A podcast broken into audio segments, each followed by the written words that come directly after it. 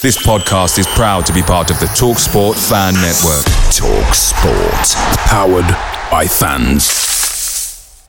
The TalkSport Fan Network is proudly supported by McDelivery, bringing you the food you love. McDelivery brings a top-tier lineup of food right to your door. No matter the result, you'll always be winning with McDelivery. Order now on the McDonald's app and you'll get rewards points delivered too. So that ordering today means some tasty rewards for tomorrow. Only via app at participating restaurants. 18 plus rewards registration required. Points only on menu items, delivery fee and terms apply. See mcdonalds.com. The Talksport Fan Network is proudly teaming up with Free for Mental Health Awareness Week this year. As football fans, we often pride ourselves on knowing everything, from which substitution can turn the game around to the quickest route home to beat the crowds. However, when it comes to discussing feelings with our friends, we might not always feel as confident. That's why we're here to equip you with the right tools so you can reach out to those who can help.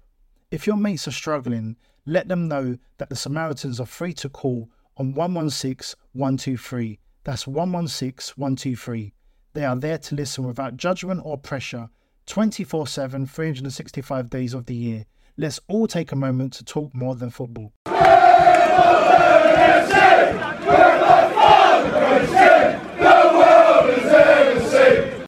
Our special guest this week is former Dons midfielder Gareth Graham, Ginge, as you may remember him.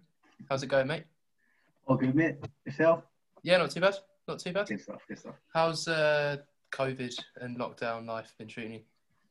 Um, yes, well, it's been up and down really. Um, frustrating at times. Um, the first six weeks, I've got twin girls at three, so it's a little bit tough at times. Obviously, if daddy's at home, they think I'm at home, whereas I've got to work, and I, I I'm on the phone quite a lot, so it's tough. I'm on Zoom calls and things. Yeah, it's it's, it's challenging at times, but we get through it. Myself and my wife, but yeah, it, has been it's been difficult times because I'm a socialite as well. So like you know, as most of the Dons fans will know. so uh, yeah, it's um yeah, it's it's been frustrating at times. Um, but I think it's we've hopefully got over the worst of it. What about you, Gareth? How you doing? It's Lee here. Hello, Lee. All right. Yeah, I thought I'd drop in the Northern Northern Ireland hello there. what about you? yeah, what about you? Uh, yeah, so I was going to start with uh, regarding you, obviously born in Belfast from Northern Ireland. Uh, I see that you played for the uh, the bad side of North the Belfast teams, Glentoran. So thank you. Yeah, so we asked. I asked Dave Anderson if he was a Glens man or a Blues man because he played for Glens. Yeah. Uh, what about yourself? Well, to be fair, um, because it's a little bit different. Obviously, we're the polar opposite because where, where Dave comes from in Belfast, the the sort of always say, most of them are, are actually blue men, and he's a Glen man. Whereas I'm from East Belfast, where the Glens are, and I'm a Glen man or a blue man, sorry. So it's quite strange, but um, there's a story behind obviously why I do sport. And my my old man actually played for them. He ran about the same time as Dave before, uh, and my nan's massive um, Linfield fan, so I used to go to Windsor Park every week um, with her. Um, she she quite nice tickets and things like that. So I used to play football in the morning and go along with her in a couple of mates. So yeah, it was. I'm a blue man, so. Good lad, good lad. Did play for did play for the Dirty Glens. I've got a few mates who uh, I used to work uh, with uh, who were from Northern Ireland. I used to look after an area of Northern Ireland. Uh, so I went out there for a couple of weddings and stuff, and I got taken to Windsor Park to see Linfield. So yeah. it's the only reason I, I say I'm a blues man, really. So because you've seen it once. I've seen them once. Yeah, they, the beat, they beat Ballymena one 0 and it was possibly one of the worst games of football I've ever seen. But, you, you, can you can get a cap for Northern Ireland Republic well if you drink a pint of Guinness, so you must be close to Northern Ireland cap you know. I, am pretty good. I'm pretty good enough as well, to be fair. Yeah. it's a bit harsh. Uh, you you then came from Northern Ireland to Palace. Uh, how did that yeah. come about? Um, just like just like every kid. Um, in them days there was scouts everywhere. Um, especially in the British Isles, it goes more far further afield now. Scouts from Premier League clubs below and above uh, in Europe and everything will, will send scouts out anywhere now. But they used to send the, the scouts to Scotland, Wales, and obviously Northern Ireland and down south. Um, so I have trials at numerous clubs, um, Rangers, was at Man U School of Excellence for ages. Um, and then the only two trials I had really, because my dad did play football and he said to me, look, football's a short career, you've got to get an education. So he wouldn't let me go anywhere until I was 14, 15, whereas I was, school excellence until I was 10. Um, so um, I went to Motherwell and then Palace, and I really enjoyed Palace to be fair. I only went for a week. And they up, um, the way it worked out, I ended up playing two games for the youth team in that stage at the under 18s because their game was actually, I think the ref didn't turn up, was cancelled or something, so it was a void game. Ended up playing and doing quite well, and I signed probably two months later. So that was the end of my schooling years, so more or less signed straight away and moved straight away. Was was that hard to move, say, from Belfast into London? And was you? I'm guessing you was like what's it called, boarding or what, what they called it back in yeah, the digs. Yeah, was digs. digs. I was, yeah, I was digs. putting digs. Yeah, for I was in digs for three years. It, it, it was um, it was hard and it wasn't. Obviously, every kid's trained to play football, so the move over at, at first it wasn't hard. Um, pre-season um, was great. The season started and then I wasn't playing. Um, so because it was only a first year YTS and we, and we'd have to even decide to be fair. Um, so it got a little bit frustrating. Um, so it did um, through not playing because all you want to do is play football. You don't really want to just train every week. Uh, but I was I was coming on the games, but obviously you want to play the 90 minutes. But then um, all of a sudden, come Christmas, I, I sort of an injury occurred, and I actually ended up playing at left back. So um, from December onwards, I played at left back, and done all right, I think. So, but I, I, I'd have played anywhere. I'd have played in goal if you'd have given me another probably eight or nine inches and pair of gloves. but, um, yeah, I um, say, I just wanted to play football. So. I say, moving to Croydon as well must have been a delight from from Belfast to Croydon. It don't get much better, does it? Yeah, yeah. to be fair, there- there's probably more guns in Croydon than there is Belfast. Um, yeah, uh, it's uh, yeah. It was it was probably just it was the exact same swap one. It's just the accent was different, and there was a few more people with Sun fans. So So obviously you you spent a few years at Palace and then went to Brentford, is it? Yeah, yeah, Were they in the football league at that at that point? yeah, yeah. Brentford was a, were in League. Well, I think they call it League One now. Yeah. Uh, Third um, division. yeah, so the, the third division. The, sorry, the second division then. Yeah. Um, I, it came about because there was a large Palace contingent there. Um, Ron Noades, who was a Palace chairman, that act, he was actually the manager, stroke chairman of Brentford, and there was probably six or seven went. And again, um, I, I'd, I'd had the injuries at Palace, so I wasn't getting in. There was sort of younger boys getting in in front of me, and again, I wanted to play football. I, I thought I should have been knocking the door of Palace first team, which it, which it was and wasn't. Um, so I moved to Brentford, who were they'd just been promoted that year and they were doing quite well in League One. So, and with the people there, like Ray Lewington, who's now the um, Palace coach, was the coach. Um, Brian Sparrow, bless his soul, so actually ex Don. Um, rest in peace, Brian. Before he was eight. And they, were- they were all great because Palace Spadge was my team manager at Palace, and then Ray Lou was manager at Palace when I was there. So I knew they were great coaches, so there was no qualm in just going there. Um, and I did play more football, so Do, so at that point, do, did you think you you'd make it at, at the top level, um, do, or were the injuries starting to give you doubts? Or be fair, um, I think I've always been confident. Some people call that arrogant, but um, I'd always have confidence in my ability. Um, but if I look back now, I probably was never the same player after the first injury. I got injured seven, uh, sort of 18, and two weeks before I was in the Palace first team squad at Hull in the Coca-Cola Cup it was in. Um, I was on new sub, but I was in there thereabouts two, and then two weeks later I broke my leg. Uh, which set me back for 13 months. Um, and again, as Don's fans will know, I, I, I do like a beer, and I, allude to. There's a lot of stuff goes on now about obviously the mental health and things like that, which which in them days was probably there, but it wasn't as well documented. And I probably dealt with my mental issues. All I wanted to do was play football. I was 17, 18 years of age. Um, I got involved with people outside of football who I didn't know what I had my best interests at heart. And I was just going for them, we were just lads. And be they probably didn't know either what they were doing to my me and my career. But again, if I look back now, that's what that's what I, if any young youngster get injured, I would advise them to. That this is a very short career. You've got to knuckle down and do everything you can. If if you if you do everything you can as, as a young footballer, and um, it turns out you're not good enough, then you you can hold your hands up. I can't do that. I don't think. I think I was there, could have been there, and could have, could have handled myself different. Before we talk about your, your move to Wimbledon and how that come about, there's a move that I saw that uh, you went to Iceland and you played for IBV.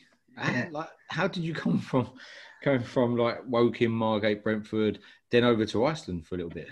Well, to be fair, that's actually quite connected because um, at Palace and Brentford, there was a couple of Icelandic boys, Ívar Ingimarsson and Herman Hreiðarsson, and they both had connections with the IBV.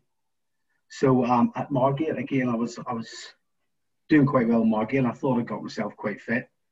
All of a sudden, I got a bad ankle injury, did my ligaments, and I was out for eight weeks. And with Iceland, they actually play throughout the summer. Uh, so our, our summer. So um, they said, look, they're looking for players out there. Do you fancy doing it? And I, it, it was, again, they say them Scandinavian companies are part time. They aren't really because it's it's light all throughout the day. They work in the day and train in the evening, so they are really full time. And again, it was one of those I got myself really, really fit over there. So I did, um, because I was training in the daytime as well as training in the evening. Um, and I, I, I was, again, it was a tough one because they wanted me to stay and play in the um, UEFA Cup for them. So I did. And um, to move companies, you have to cancel your registration. and the manager at Margate um, obviously took me back, and Margate had just signed Warren Patmore from Bolton for about 35 grand, and the conference then was big money, and he was a goal scorer, Paddy before. Um, and then he said to me, he can't afford to pay me. He wanted me to come back, and he couldn't afford to pay me. and um, it was one of them. I think it's it's really difficult to back back in in the league then. So and then it's probably not as difficult now, but um, I just got on the slippery slope from there. From going from the conference to um, Whyteleafe in the Ryman League, it was it was a it was a big sort of jump, and again, I, I think the concentration went in. I think that was in didn't admit at the time, but I think then I knew I was never going to be back in the pro game. So then you you moved back over. You played for Whyteleafe uh, for a little bit, and then obviously the move to AFC Wimbledon happened. Uh, talk us through. Was that a Dave Anderson connection, or or did you get No, in no, contact with the club? Was it It was actually it was actually before, yeah. It was Terry and Nick English. Um, Nicky's um, he he's connections obviously with Whyteleafe and Chipstead and things like that. So um, and he'd already a few boys over there that um had ex Whyteleafe connections. Um, it was it was quite at that time. I, I had a couple of options. Um, and one was to move to New Zealand to play because uh, again a connection of mine was looking players in New Zealand, but I, I was kind of settled in the UK and I was sort of giving up, obviously, with the girlfriend I had at the time. So it, it was a it was, it was a little bit of um, stay at Whyteleafe and get watch be one man and his dog, or go to this new revelation that was going on. Obviously, I spoke to the likes of Danny Oakins, Lee Sidwell, um, who were there at the time, and showed me how good it was. And uh, any footballer, um, I see some Sunday league teams even having crowds. Any footballer wants to try and impress and play in front of people because it, it does give you a G. That's why it's a shame at the minute that no no fans are in because there are moments that you need a little bit of a lift and that they'll get you through that extra mile at times, fans. So Yeah, because I, I want to ask a lot of the players that were back in that day, do they wish that they had signed for AFC Wimbledon a bit earlier in their career, so, so to speak? Like you mentioned Danny Oakins and Sidwells and stuff. They were good non-league players through that non-league. And I just wonder if they wished that they had signed a bit earlier because the the momentum that we had, the parties that we had as well when we were going through the league. Do you know what I mean? They, they would people you I don't know if you've seen that before at a white like a Whyteleafe or some of the other clubs that you played for after Croydon and Cray and things like that. It for me it was something that I've never seen like three thousand people all on the Yeah. pitch with beers, players never had to buy a round at all, and it was like nah, something like mental. Uh, it, it, it, it, was it was a unique experience. Um, one, you'll never get the, the, the amount of people there, but two, it was like um, it, it was like a a pro club, but you're closer to the fans if you get me. Um, and I, I still to this day think that um, those little things that you do together, um, they'll get you a little bit more points. We, we had a cracking team spirit with a load of what you would probably class as lunatics, uh, and I think at, that stage we were probably all better than the level we're playing at, but we weren't playing any higher for a good reason. And I, think booze and all that other stuff was probably the reason why, if you look at it now. Um, but again, it was great times. I remember the running away. I think me and Joe Sheeran were injured. And the Portakabs, I don't know whether any two were there. There'll obviously a lot of listeners there. And it was, it was, I think it was, I don't know who started, but somebody just started saying, on your head. So the pint was going on someone's head.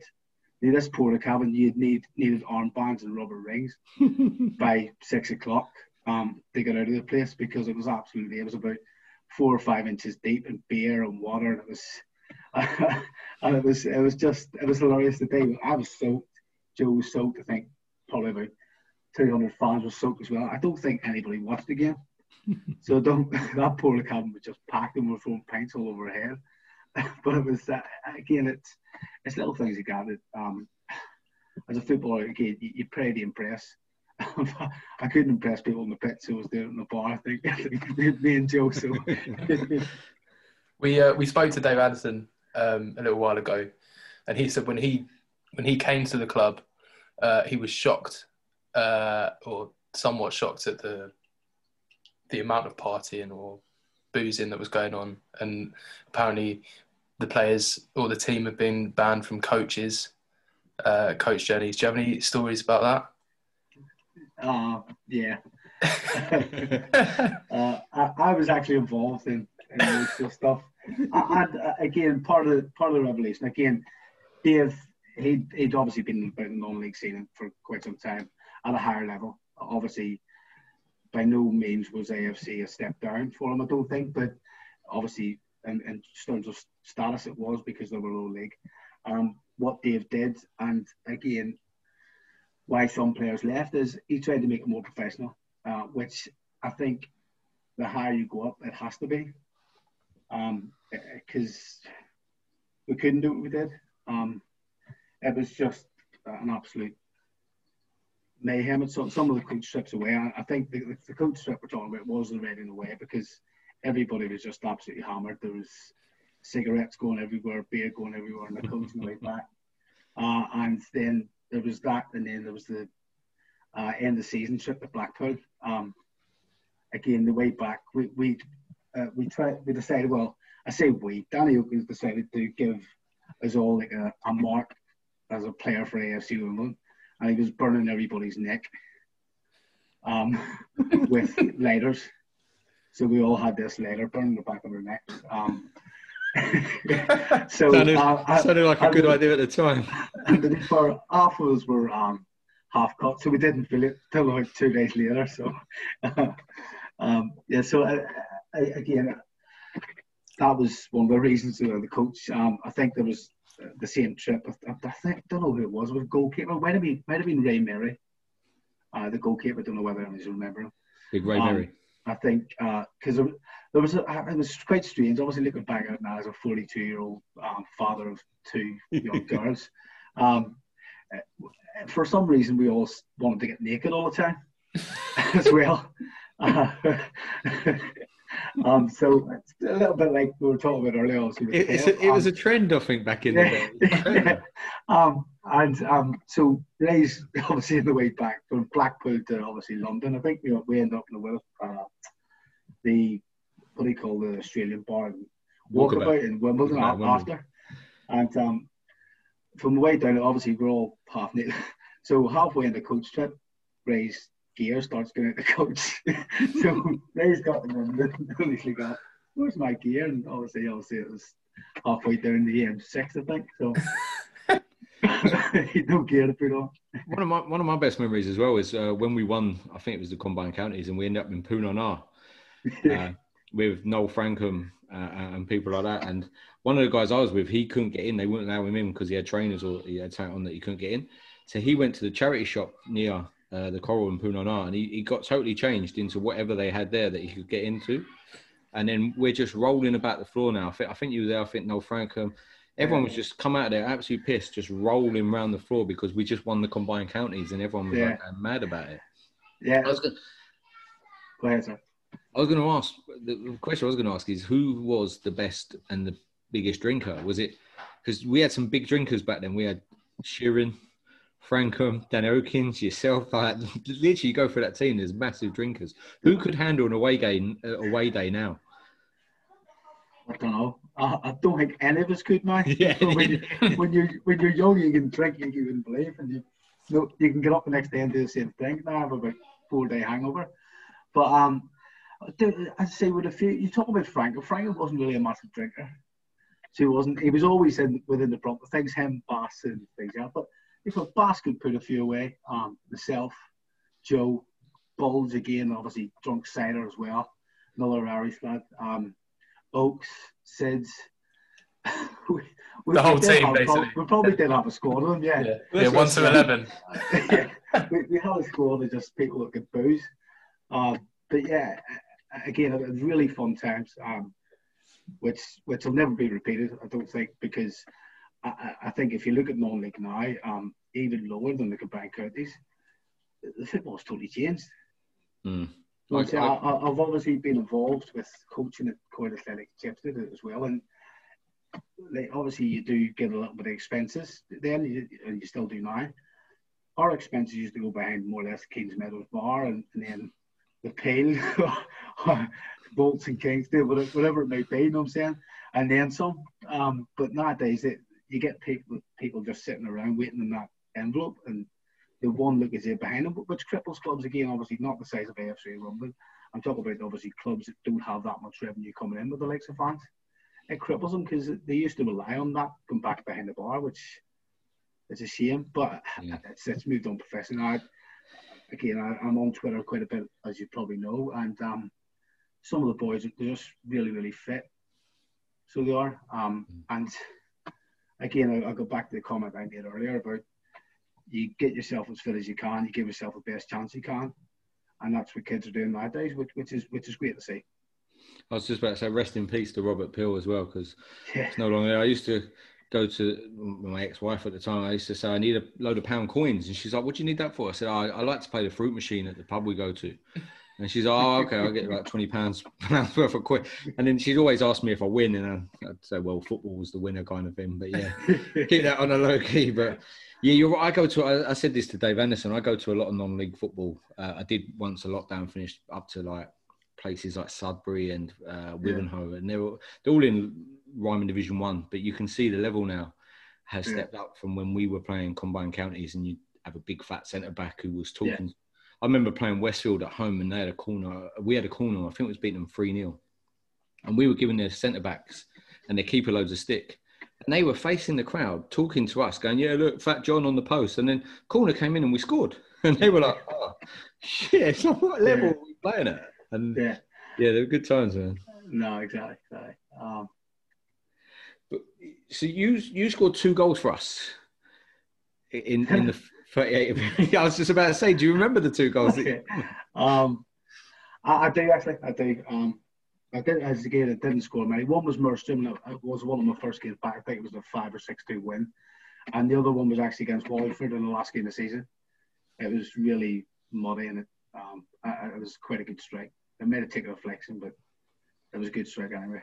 was, was Merstham the one away from home when they made Yeah. us about five thousand cheese rolls, and they Yeah. to and we were leaving and they couldn't sell them anymore, so we were just giving them away, and we just had like five or six cheese rolls just to take away from Merstham.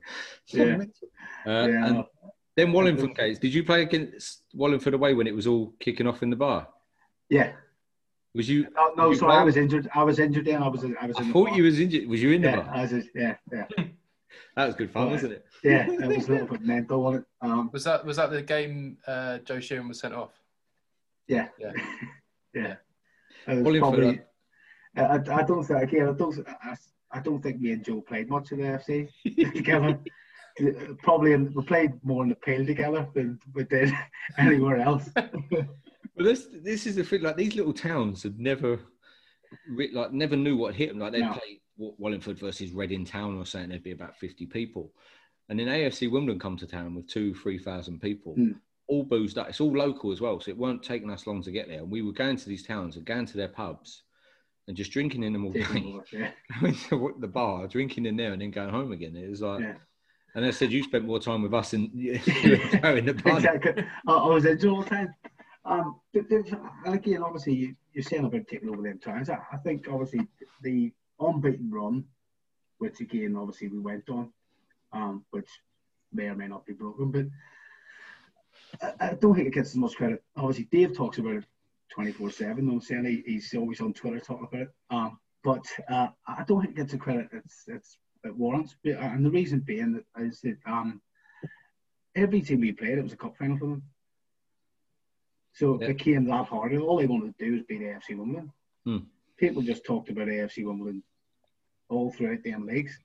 Obviously, Uh-uh. until you get a little bit higher, because as you say, you're bringing 2,000 fans. Obviously, the unbeaten record kept going on and on and on. It was it was a cup final every week, which again, obviously, credit to everyone that was involved. Um, it, the mentality had to be there because it was a cup final, and sometimes it's hard as a footballer to get yourself motivated for playing bottom of league away. No disrespect to them, but it's one of them because you think you should roll them over, and they're the games that you slip up on. But it's your mentality's got to be right. And again, obviously, we talk about. I think once even the Nicky and Terry's team, once you stepped over them white lines, no matter what we did off the pitch, it was always we were always on it. I'm saying we were on it all the time. So I think it doesn't get the credit it deserves because back then non-league I don't think was taken as seriously as you as we've alluded to before. Yeah. Non-league now is a bit more serious. You're getting good players coming through. Jamal Lowe's and things like that have come Yeah. from non-league. Where at that time non-league was more of a just uh, lads just kicking balls around on a on a muddy park. Mm. Uh, yeah, I, don't, I think I agree with you on that. It does, and, and as you said, going to some places, the pitches weren't great. They were well up for it, and they wanted a battle or a fight, or do you know what I mean? And yeah, it was tough Yeah. back then. But yeah, Was there any particular game during that unbeaten run where you thought, oh, we could be in trouble here? yeah, um, Chesing Hook away. Uh, Oh, I was going to bring that up later. Oh, dear. Um, well, it was just one. It was one of the worst refereeing decisions of uh, displays I've ever seen, Uh, and that's the thing about obviously non-league. To be fair, you see it now in the Premier League. The referees aren't, aren't very good, even with some assistance. Um, but again, just probably another story. And, um, but it, it was uh, there was some decisions in the first half I didn't agree with, shall we say, and I, I, I was walking at half time with a ref, and the only thing I said, I said, you weren't very good this half. I said, I hope you're going to have a fucking better second one. Um, the next thing I knew, I'm getting sent off.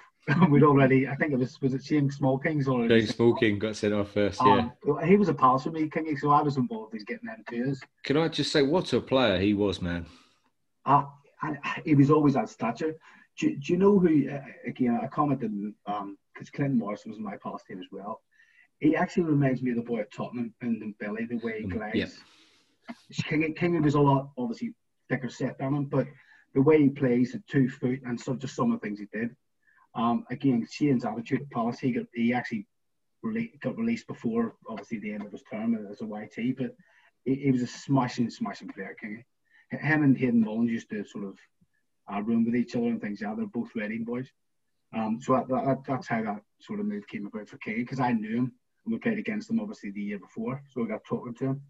Um, because he, he was one of the best players in the league at the time before King, without a mm. shadow of a doubt for Wallingford. But because we were talking earlier, like Merstham was a nice club, got good too. When you talk about Chin Hook, I couldn't stand them. We went there, they put their prices up by like my- it was like two pounds to buy a can of Coke. They wanted like five pound for a burger. They put a load of concrete on grass. They didn't even do it properly. They were charging us ridiculous amount of money to get in. Then they just tried to bully us on the pitch. Uh, and what the funniest one is, their keeper came over to us when we were three-one down I know it. and gave us loads of stick and said about Milton Keynes, and then he was rude to a girl, a little girl, and it's one of the one of the funniest things I remember. And it might not be that funny now, but it was one of my mates, John Cobbin, when we scored, he, he said, "We're coming back in this game, keeper. Don't you worry." When we scored to go five two or five three, keeper come and got the ball and he gave it to him and he said, "I told you, keeper, we were going to score. I told you we were coming back." And then we all looked at him and said, "Is that all the fuck you've got? Like, keep it." That was his best cuss to the keeper after he gave us a low stick. We were like, he was like, "I told him, didn't I?" I was like, "Not really. Like, you just, he was just so polite. Yeah. Tell him." Oh, dear, yeah. Now, again, that, that was sort of the one that was sticking in my mind because we, we, we should never have won that game, being 3 1 down, down to nine men. Um, and uh, I I go back to obviously what we did off the pitch, the camaraderie we had, got us through. Again, it wins you points like that. I'm saying that the close games, the games you shouldn't win. Um, the, the, there's little things, again, obviously, you look at the Celtic thing. Um, obviously, it's happening now. I think I know Lenny and I know the why teams did that and do that because it is a good little bit of bonding because obviously they can through a bad patch at the minute.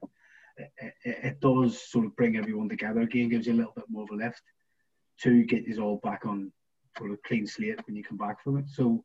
Um, we unfortunately we did every week at that time, but Get away with it when you're winning, can't yeah, you? yeah, exactly, exactly. So So, is, is that are you sure that's that's all you said to the referee? He's- yeah, look at his face. Yeah. That's all he said was, Yeah, "Ref, I hope you have a better second I- half," and he got sent off. yeah.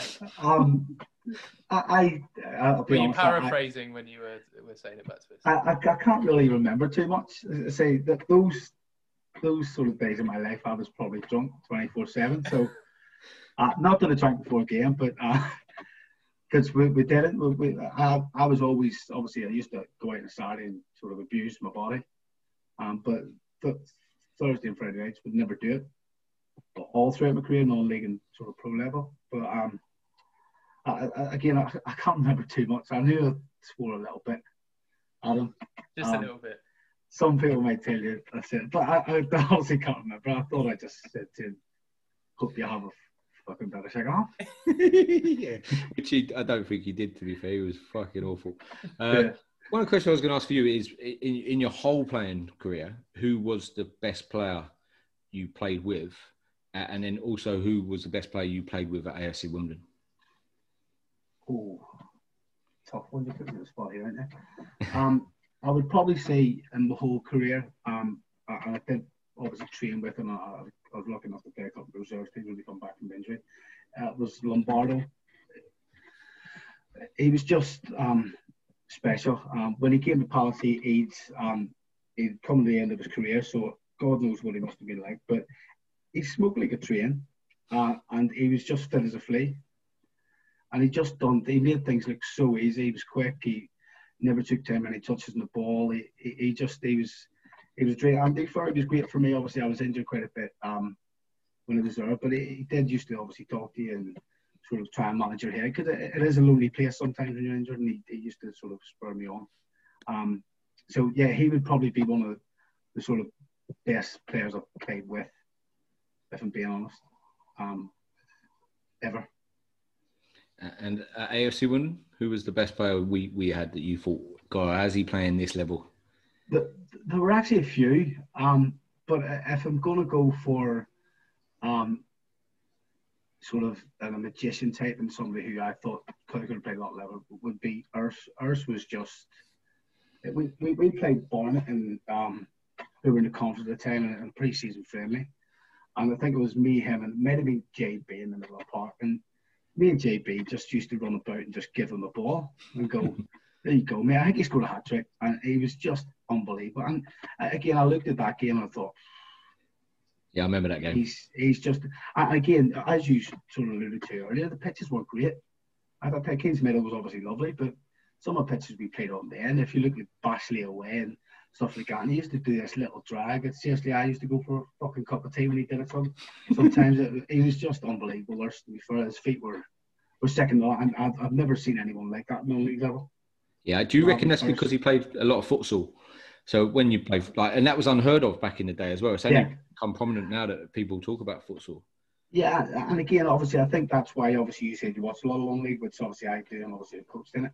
I think it's there's two folds to that. I think I think you can get used to playing that way, and sometimes it's you can't, and, and you get smashed a bit to being someone. You know what I'm saying? But um, cause, so I think you need a little bit of a mix in your team. But I think that is the case. You get you see people now on non-league level, and their feet are just they're, they're mesmerizing. You know what I'm saying? And, and Urs was that person. Like Urs was, uh, Urs did things that um, I just still don't know what he was doing. And the only again, I played against someone who was the same. Joe Cole was the exact same. He used to do things that you just think, what's he done there? You know what I'm saying? He's and he's about two mile up the road because he's past you and he's done this little bit of skill and you're still trying to think what he's done. so on the other hand, who have you played with and you thought, how the hell is he is he a professional footballer? How like how like does he know something? Is his dad got him in here? Like how was he how is he like playing professional football?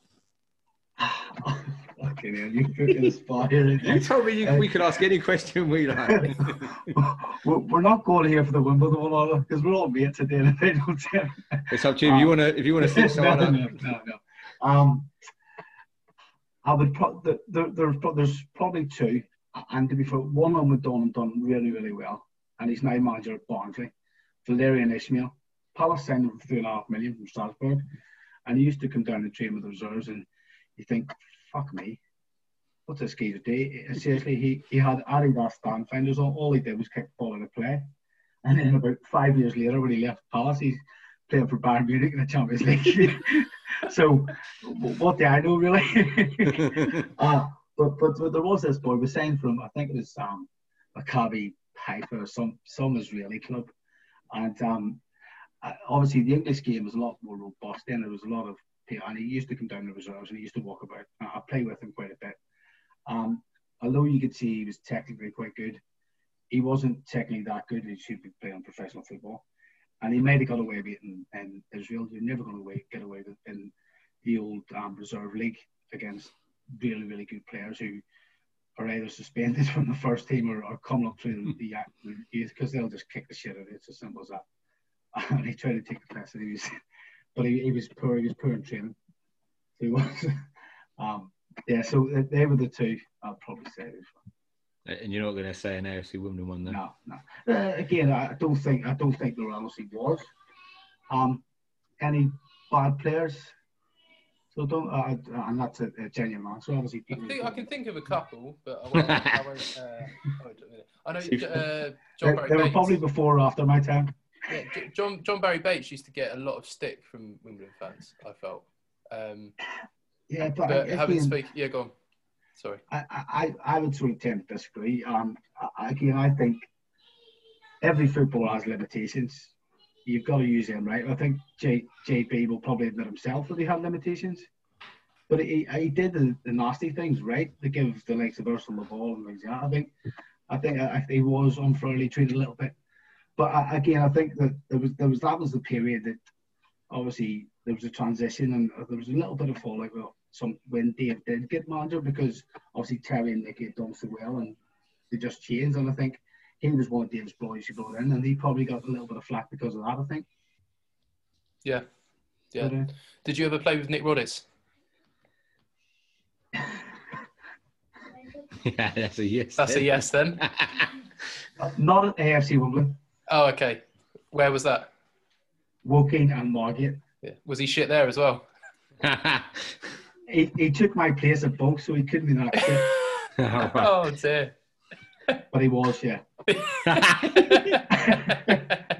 so let's move back on to uh, more of the uh, kind of stuff you used to get off off the pitch. If you could think of one night that you had at AFC Wimbledon that just sticks, a game that you had, and then the night that you had just sticks in your memory, what would it be?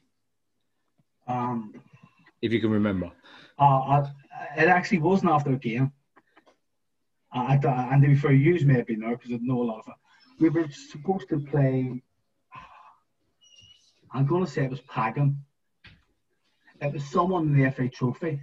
Yeah, down in near. Uh, Either, Brighton it was near Portsmouth, Portsmouth somewhere, wasn't Portsmouth, it? was down near Portsmouth somewhere. Got called off. Uh, I got called off, so we're halfway down A3. Um, and obviously, the, the old, there was pissing down rain. The, the, game was called off. I'd never heard, heard a bigger cheer. uh, unless Coops is um is sometimes or his, uh, his thing has started streaking or something. This is old talent thing. Uh, but obviously, big cheers go up because the game's off. so, uh, and then days as we did, the, the old the boss I think it did a, a UE in the A3 and straight to Robert Peel.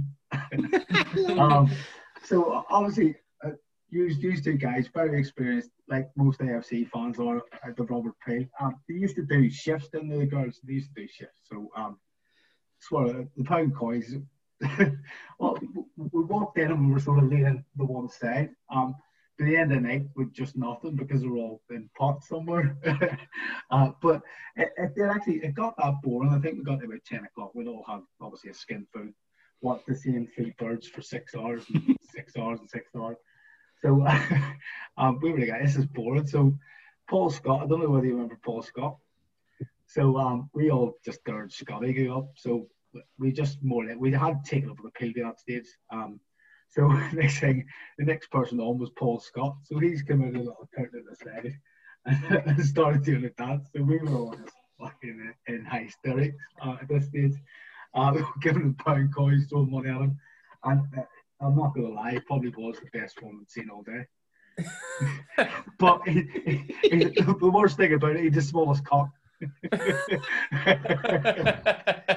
yeah, sometimes in the Robert Peel, you, you would pay them to put their clothes back on. Yeah, exactly. Yeah. It was that bad because that game. I remember that game. My mate, uh, my mate, his name's U-boat. Uh, the reason why we call him U-boat is he shit himself once at Reading away from the Reading, not actual shit himself, but Reading fans. He, he got scared. He hid under oh, the table, right. and all the boys used to call him General. And then we said, "You're not going to be called General now after you hid under a table. You're going to be called U-boat." And it's stuck with him so much now that it, it, his own family don't even call him by his full name. Everyone calls him U-boat. Brilliant, brilliant. But he he was running late, and we were at Waterloo waiting to get the train down to Portsmouth. So we've all heard the game's off. So we're going to, but we forgot to text him to tell him. So he's running late. He's jumped on the train. The next stop was Woking. Oh, so he's had to go all the way to Woking, and then we and then come back and meet us later on. Uh, but yeah, we were half pissed by that time. And, yeah. Train bar. I think we might end up down can't remember now because I used to tell my missus I was going out for one beer and then get home about one but o'clock in the morning. We also mentioned Frankham earlier. Frankham used to tell again, if I told my wife now and, uh, and girlfriend at the time um, who I was playing, she'd know. But Frank and Mrs. didn't have a clue.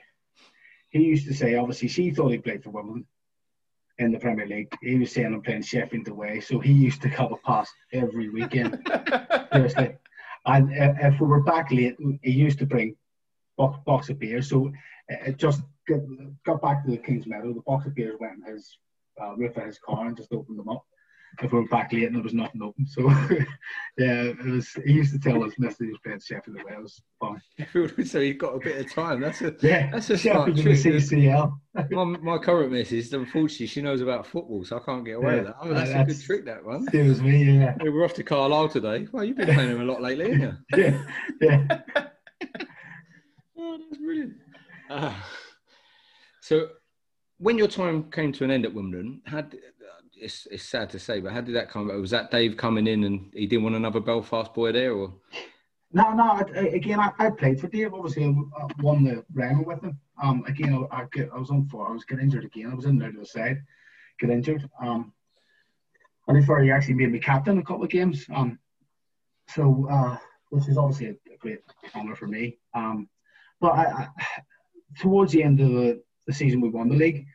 I got a hernia operation, and and um, obviously then I come back. Um, and, and to be fair, the, the season Dave came in, he actually did me a massive favour. He, he, and he he gave he gave most of his ultimatums, I think, obviously because he was going to change the way the club was run, the way people got on, um, which again, as I mentioned to mentioned earlier, it was needed. Um, but he gave us ultimatums to either buck up or go out, which some of us obviously rose the challenge and some didn't. You know what I'm saying? So uh, I was one that obviously I, I got myself fit over that pre-season. I worked hard, I got myself fit. And again, I was in and out of Dave's side because um, he obviously put his own boys in, one being JB and a couple of others, which obviously were great for the team. but um, yeah, I, I, played quite a lot under Dave, and then I got injured at the end of the season when we'd already won the league. Um, and I had a hernia operation. So didn't do a pre-season, which with the way I am built and the way I like a drink, unfortunately I go from sort of 12 stone to 17 quite quickly, uh, mainly through Stella Artois. yeah, I'm not there. That's my excuse. um, so yeah, it was the start of uh, the Ryman Prem season that um, I come back pre-season. I wasn't fit, and um, I wanted to say I sort of stay and from pace because I, I, thought I would have got fit. But then pre-season when I played a couple of games, I actually did my calf again. So obviously Davey wanted to build for the season.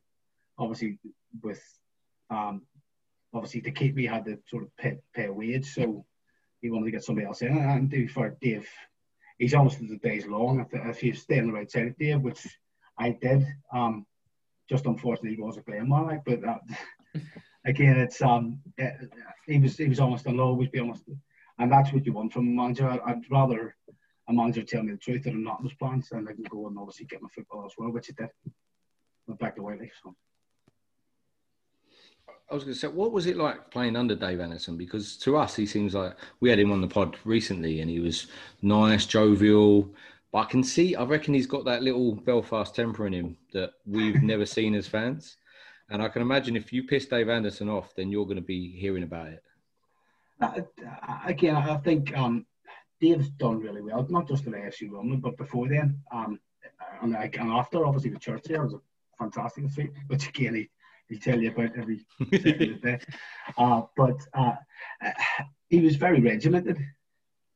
Um, and if again, I think if you look at it all walks walks away, you look at the likes of um, Mourinho, Nye, Klopp, and you have your ways as a manager. And I think if you if you did sort of not get on with the ways that they wanted to be, then then you were going to get the brunt of it, and, and he could be. But again, he, he brought in some. I think every manager has sort of good people around him, which Dave will probably confess himself. And JB and Wazza were good as well. And I'm saying there, there were good people around him because you, you they're, they're a really really good mix, and obviously what I told you, and obviously your training techniques, and I, I it was again I thoroughly enjoyed the time on the Dave. It was just it was a different way of playing because he he knew the Ryman League better than his predecessors, no disrespect to him. Um, and the way we played, again, it might have been more attractive football and things like that, but probably wouldn't have got away with it uh, into the league with the same players and the same way of playing. So we had to change it, which he did, and he did it quite quickly, and he was successful. So, when before we came on, you mentioned that there's a few people that you know that I, I know as well, like uh, Wimbledon fans, and you were at the playoff final uh, yeah. it up in the. Uh, what was the pub called that we went into? Yeah, before? the Green Man. Green, Green Man. Man. What, yeah, what Man. pub that is as well. That's yeah. a great pub if you go to Wembley. Yeah. Uh, I'm quite surprised you haven't been on more away games, especially with the people that you know, John, Kev, Smithy. Do you know what I mean? Because you're always welcome yeah. on an away game with us boys, and I'd like to see you on an away game. To be fair, I have threatened it a couple of times, and to be fair, I think after lockdown, I'll promise a welcome away game because I think um, all parties will probably enjoy it. it's got to be a proper away day, though, like a Carlisle or Barrow. Yeah. it's going to be. Uh, yeah. So we Definitely. want to see if you really have got it off the pitch, like you said. if you still got it in the locker. Yeah, uh, I've, I've got it. It'll just take me a few days to recover. yeah. That, that was a great day again, and um, I, will sort of sort of go on go on from that again. I, I knew how passionate AFC Wimbledon fans were, and um, I, thought I got it, but again, if again I went with Smithy, and obviously Smithy was crying my shoulder. He's, he, he's a big unit in the old Smithy, and uh, seeing seeing that that day sort of made me realise how much it meant. If I didn't already, it sort of hit home, if you get me. Um, because that's even though I wasn't involved in the pitch, and I, I, I love to be because that's the sort of feeling as a footballer you want the fan to feel which the guys in that day obviously did. And it was, again, being part of it was great because obviously uh, the boys that, I know obviously um, took me up. But, it was great, obviously, because obviously me and Dave, they were all in the Green Man. There was quite a few. There was a judge, I think, was there, there was loads of us there.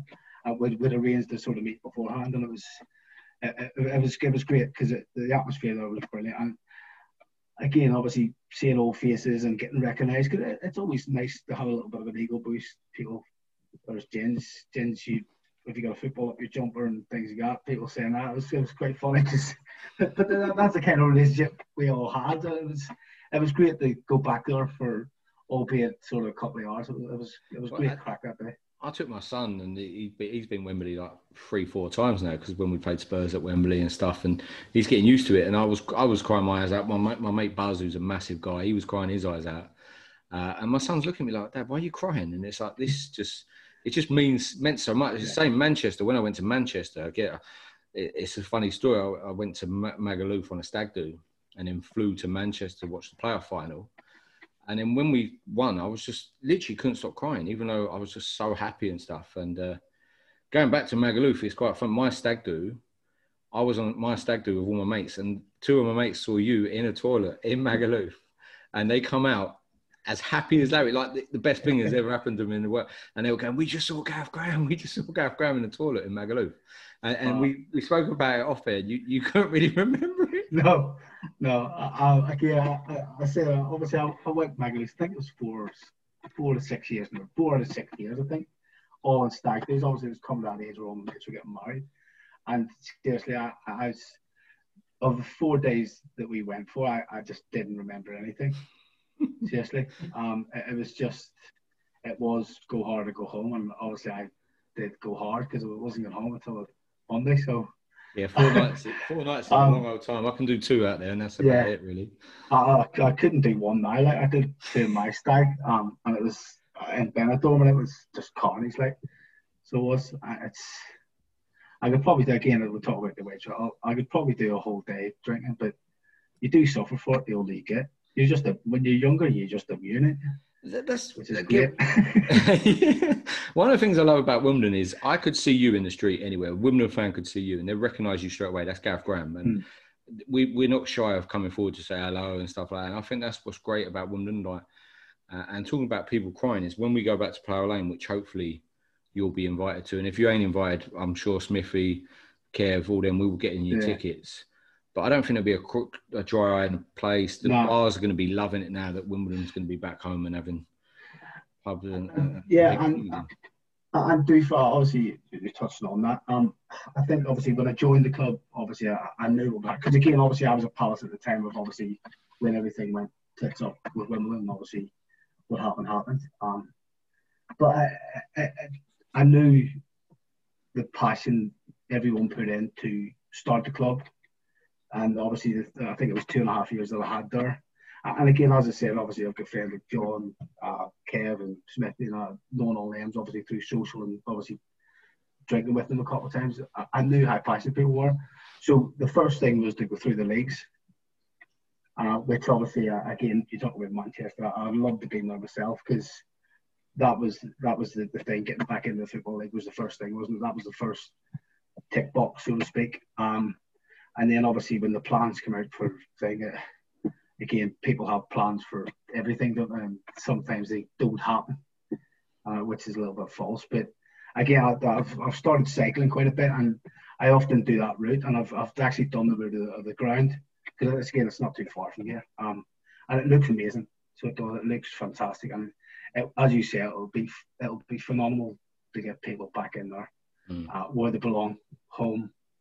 Um, because again, I used to play at the old Parallel with, with Palace Reserves, um, so it, which is only around the corner. But um, it, it's it, again, it's it's it's it's what the fans want.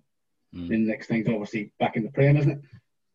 Only one more thing to tick off of that. I'm not too bothered about the crowd. Modern football just drives me. We were talking about it. me and my mates were talking about earlier. There's like no rivalries in football anymore. We had a we had a player called Saunders on loan, and he's just uh, posted up on Instagram his mate that from Brighton's just gone on loan to that club, and he's posted all their pictures up. And it really annoyed me, even though he wasn't yeah. our player. He was he was on loan to us though, so he should understand a bit more. And I know it's his yeah. mate, but there's no rivalries in football anymore. Even like Spurs and Arsenal or Liverpool, Man U the other day, it was such a boring game of football. There's no challenges, and, and maybe because that's how football's become. There, you can't challenge. Yeah.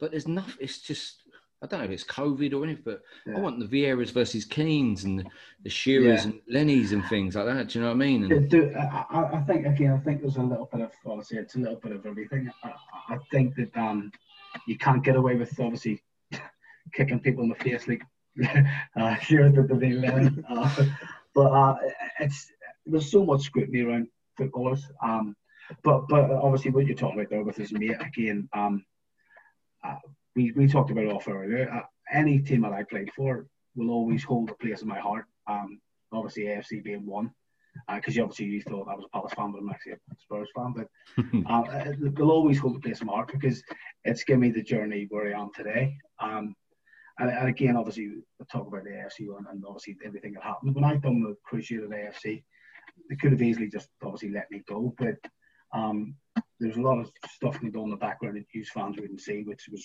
great. Um, which with my rehabilitation, they actually paid from the gym membership. Obviously, we were only part time though. They paid from the gym membership because a big thing, obviously, when you do cruciate ligament is building the muscles up around it. They actually pay for the gym membership, so it makes you feel wanted. Obviously, the, the worst thing in the world is any sports person is being injured, when you can't do what you want to do. Um, but that's a little bit of thing, and that's why I wanted to get back and sort of repay the club for what they've done. Uh, if you if you get me, so um, yeah, there was that, and, and that's uh, that's not the only reason. Obviously, I, I see the passion every week with, with fans when I played there of how much it means. Obviously, what was done was shit, um, but now obviously moving up the leagues and obviously being back in the league is, is, is a fantastic achievement. And to all you fans involved, it's it's just phenomenal. You, you would never have thought that, especially not obviously in the space of time. It's it's it's, it's fantastic, and again to be part of it's obviously an honour. So, hmm. and it was honour watching you play, mate. Was indeed. Would, would what, you what what in the pain or in the toilet in Magaluf? It was great. I, mean, well, I, I won't, it weren't me watching. It was a couple of other guys. I was outside having Jaeger uh, You don't have to um, say yes, but is Wimbledon sort of the your most enjoyable time in your career? I think for different reasons it probably is. Um, again, I think um, the, the most enjoyable times in on my career is probably my youth team days. I probably played the best football in the youth team days. I'm with a successful youth team. We got the Youth Cup final, lost a very good Leeds team with Robinson, Woodgate, Kewell. So they were the most enjoyable time. And I think um, obviously playing from a company in the 18s and 21s, it's always been an aspiration of mine to play for your company. I think obviously play professional football, then play for country probably the two things you want to do as a kid. Um, but if you if you look at obviously an enjoyment, I think again I didn't play much in AFC Wimbledon. I was always injured, and I don't think the fans seen the best of me. Um, which again is a shame because I, I, want again I wanted to repay obviously the fans. And I always want to go out and entertain people, um, which I didn't really get a chance to do. Again, both because of me and both because of my injuries. But um, yeah, I, think off the pitch it, it definitely was. Again, we had some great laughs with some fantastic characters. And again, I think that's gone in the game. Um, totally, I think there's, there's not as many characters in the game. You even look at pro level things that like Jimmy Bullard used to do. Um, we used to do them at sort of non-league level and things like that. But even if you look at the the non-league, there's nobody that would piss about. I remember um, when I was, I think I, I wasn't at Wimbledon at the time, but I was playing for. Um, it was either Tooting and Mitch. Uh, no, it was it was Croydon Athletic against Tooting and Mitcham, and there was a boy Alan McLeod who was um, at Arsenal as a kid, so we knew each other quite well. Back then, he was at Tooting and Mitcham at the time. We called him Mad Dog, and so um, Kingstonian manager was there watching. I signed for Kingstonian about sort of four years later, and he said to me, he said, "I seen one of the funniest things I've ever seen with you in the football pitch." And I went, "What, what was that?" And he says, "It um, you um." you were chasing Alan McLeod for Tooting Mitcham, and you were saying, "I'm going to get get you, you little bastard," running after him. the, the, I thought it's legend all stuff like that, but we, again we, we we all knew each other in the non-league scene years gone by, um, because we all used to like have a drink after the game together and then probably go on further some of this, and um, I think that that obviously once you cross them white lines, it totally changes, but after because we used to kick fucking seven bells out of each other every week and have a beer after the thing. But like, you can't do that anymore. So yeah, the, I think football's totally changed the way That's I what, probably played. I think. There's one player. I don't know if you you probably knew him. I don't know if you, you played with him at Wimbledon. You probably did. It was a guy, Wade Falana. Yeah. You remember Wade Falana? Yeah. There's a story I hear. Right, he played for against Met Police. I think it was for Bromley. It weren't for Wimbledon and he got taken out really badly and he was like, "I'm gonna fucking do you now, mate." Went to his car to get a bar out of his car. To I don't know how true this is. This is just what I heard. To go back, and then they said, "Wade, you know who you're playing against, don't you?" It's, and this is when they had police in their team Yeah. as well. And he went back in to absolute batter eleven, like met Yeah. police place. Yeah, well, I, I played with Wade at Wimbledon and Croydon before. He- He's a bit of a handful, that's it. But uh, again, he's a, he's a lovely bloke. He, he's actually done well non-league. Again, he was a pro approached Sheffield United. So, Yeah, um, yeah, it's, yeah, there was some lunatics and characters in them days, and just characters. that's That's the way football was. Yeah, and that's that's what I love the most about AFC Wimbledon going through them leagues. It could have been really boring. It could have been like we could have won easy and stuff. It was just the amount of characters that we had signed. That. Again, the, the, you you know Smithy, Kev, John, they're all characters. Salad was Yeah. a character. You know what I mean? We all we had so many characters off the pitch in fans Yeah. wise that it just it was so good to have characters on the pitch. Yeah, I think that's why where, where the bond came from. I think obviously I think um, the, the club was going through a difficult time. At the, uh, the fans and the club were going through a difficult time. I think having that sort of because again you, you know in the pro game there's a there, there's a, a divide, massive divide there. Obviously because obviously you, you need to be more sort of professional about the way you act. But I think that, that the first incident the club was formed in that sort of togetherness between the fans and the players. I, I- I think it just summed the club up because it, where it's come from and where it is now, it's just Hmm. unreal. So Obviously, after after Wimbledon, you played for quite a few clubs. Um, that wasn't supposed to be a dig. I know it came out like a dig. It, it, it wasn't is, is, supposed that to what, be a is that where your finger was moving? School? Yeah, I'm scrolling down Wikipedia. It's a very long page. Um, yeah, someone- one page. uh, yeah, you've got your own Wikipedia page. Um, a somewhat nomadic non-league career. Yeah. Um, he goes again. what? It's, I'm just, He's I'm just saying. it. Yeah. He's going Uh, off you. No, it was. It's more obviously. Do you think? Did you struggle with injuries throughout all your time playing? Was that Yeah, I- really hamper you? I did it Would again. settled I- down. I the back the back to the um the, and that's not sort of the reason I moved about. I think um to I probably moved about for an extra twenty quid because it got me four beers at the end of the day. but but um, it, it, uh, there was a couple of moves obviously that is quite close to home. I knew a lot of boys there, knew the chairman. Um, and again, it, it, the culture there was, was quite similar to uh, AFC. So I in all right. Um, and the other clubs, I think Croydon Athletic were going through a good patch, and then obviously it all went tits up. Um, but I stayed there. The sort of there was a time of my career that there was a lot of youth team coming through, and I sort of moved on that way. I wanted to sort of build people sort of around me, build a team around me. The bloke that he was actually a reserve team manager. White, if that's why I knew him. Um, with a boy called Moses who was the one to play for Brentford. I think he's Moses Ademola. I think I don't know where he is now. I think he's still He was a- the league, mate. He went he to was- Villa, didn't he? Yeah, he went to Brentford and um, Or did Badger? No, Ademola. No, no. Was he at Harrow Yeah, no, no. He was. Um, he's. Uh, is it? I don't think it's him. That's a different one. That, that's Odubajo, I think you're talking talking about. Moses Odubajo. I think Ademola. was- He's now playing for. I think it's Farnborough. I'm not sure, but he was at Bromley.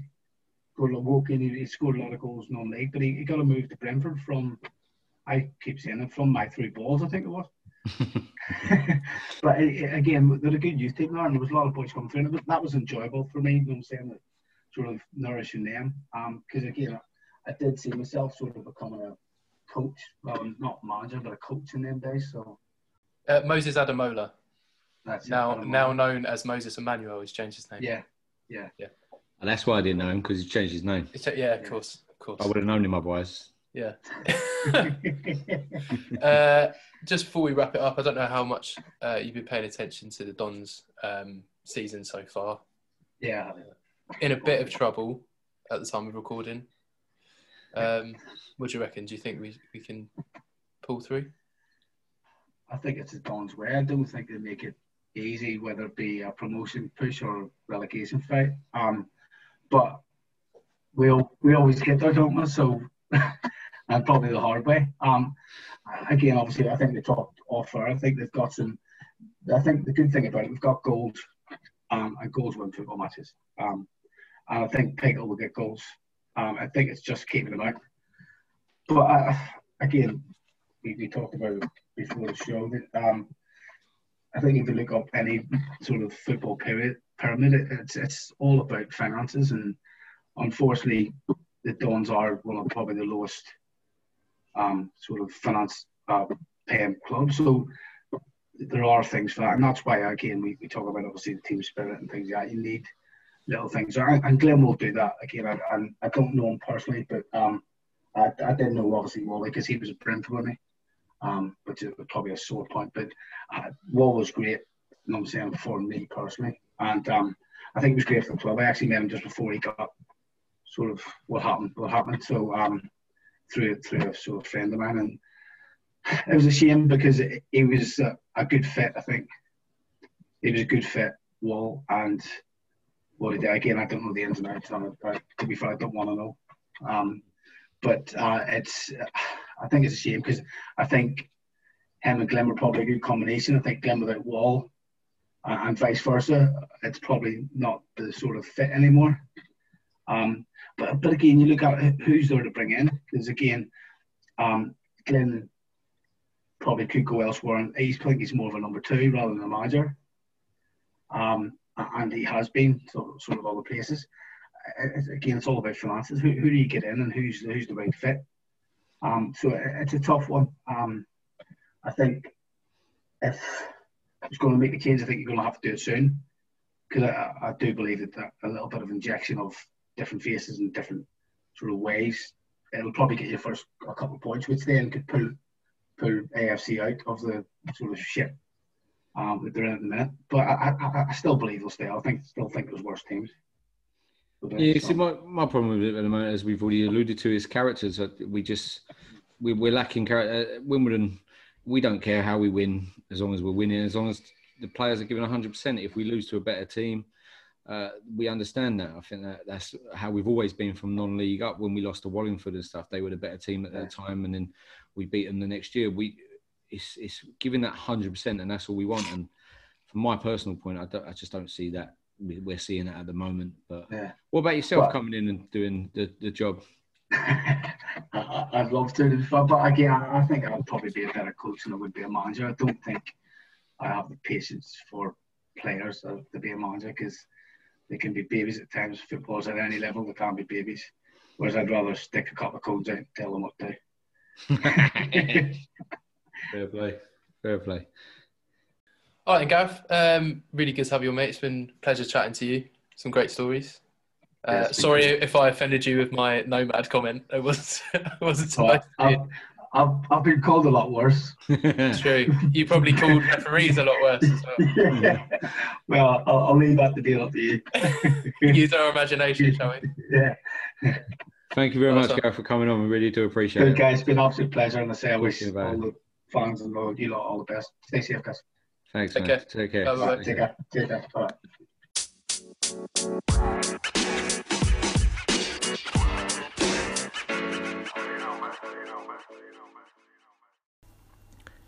Thank you for listening to the Wombles Had a Dream podcast.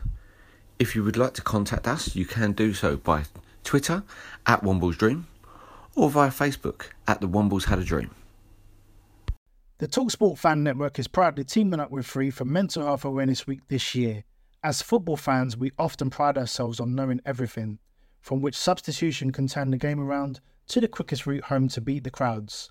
However, when it comes to discussing feelings with our friends, we might not always feel as confident. That's why we're here to equip you with the right tools so you can reach out to those who can help. If your mates are struggling, let them know that the Samaritans are free to call on 116 123. That's 116 123. They are there to listen without judgment or pressure 24 7, 365 days of the year. Let's all take a moment to talk more than football. Away days are great, but there's nothing quite like playing at home. The same goes for McDonald's. Maximize your home ground advantage with McDelivery. Order now on the McDonald's app. At participating restaurants, 18 plus serving times, delivery fee, and terms apply. See McDonald's.com. This podcast is proud to be part of the TalkSport Fan Network. TalkSport, powered by fans.